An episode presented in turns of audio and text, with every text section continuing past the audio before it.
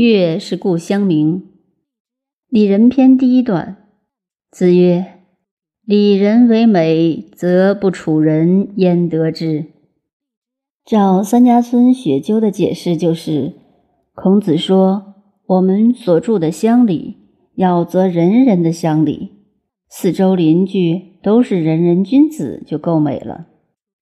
真不知道世界上哪来这许多人人君子。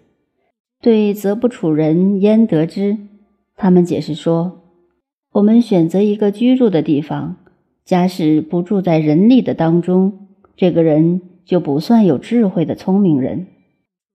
如果真是如此，那么我们大家都是笨蛋。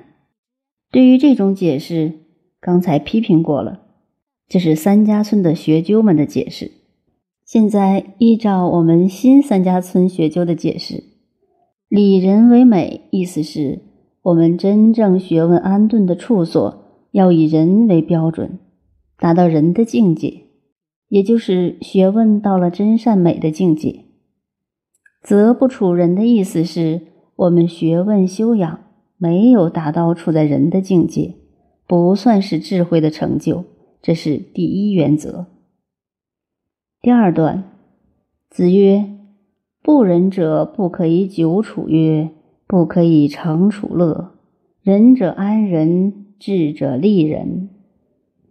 孔子说，假使没有达到人的境界，不仁的人不可以久处曰。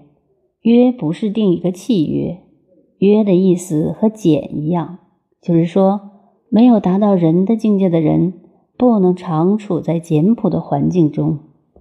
所以人的学问修养到了人的境界，才能像孔子最得意的学生颜回一样，一箪食，一瓢饮，可以不改其乐，不失其节。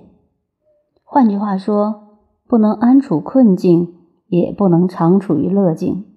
没有真正修养的人，不但失意忘形，得意也会忘形。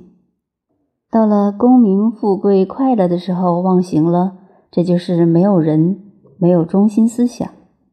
假如到了贫穷困苦的环境就忘了形，也是没有真正达到人的境界。安贫乐道与富贵不淫都是很不容易的事。所以说，智者利人，如真有智慧修养到达人的境界，无论处于贫富之际，得意失意之间，就都会乐天知命，安之若素的。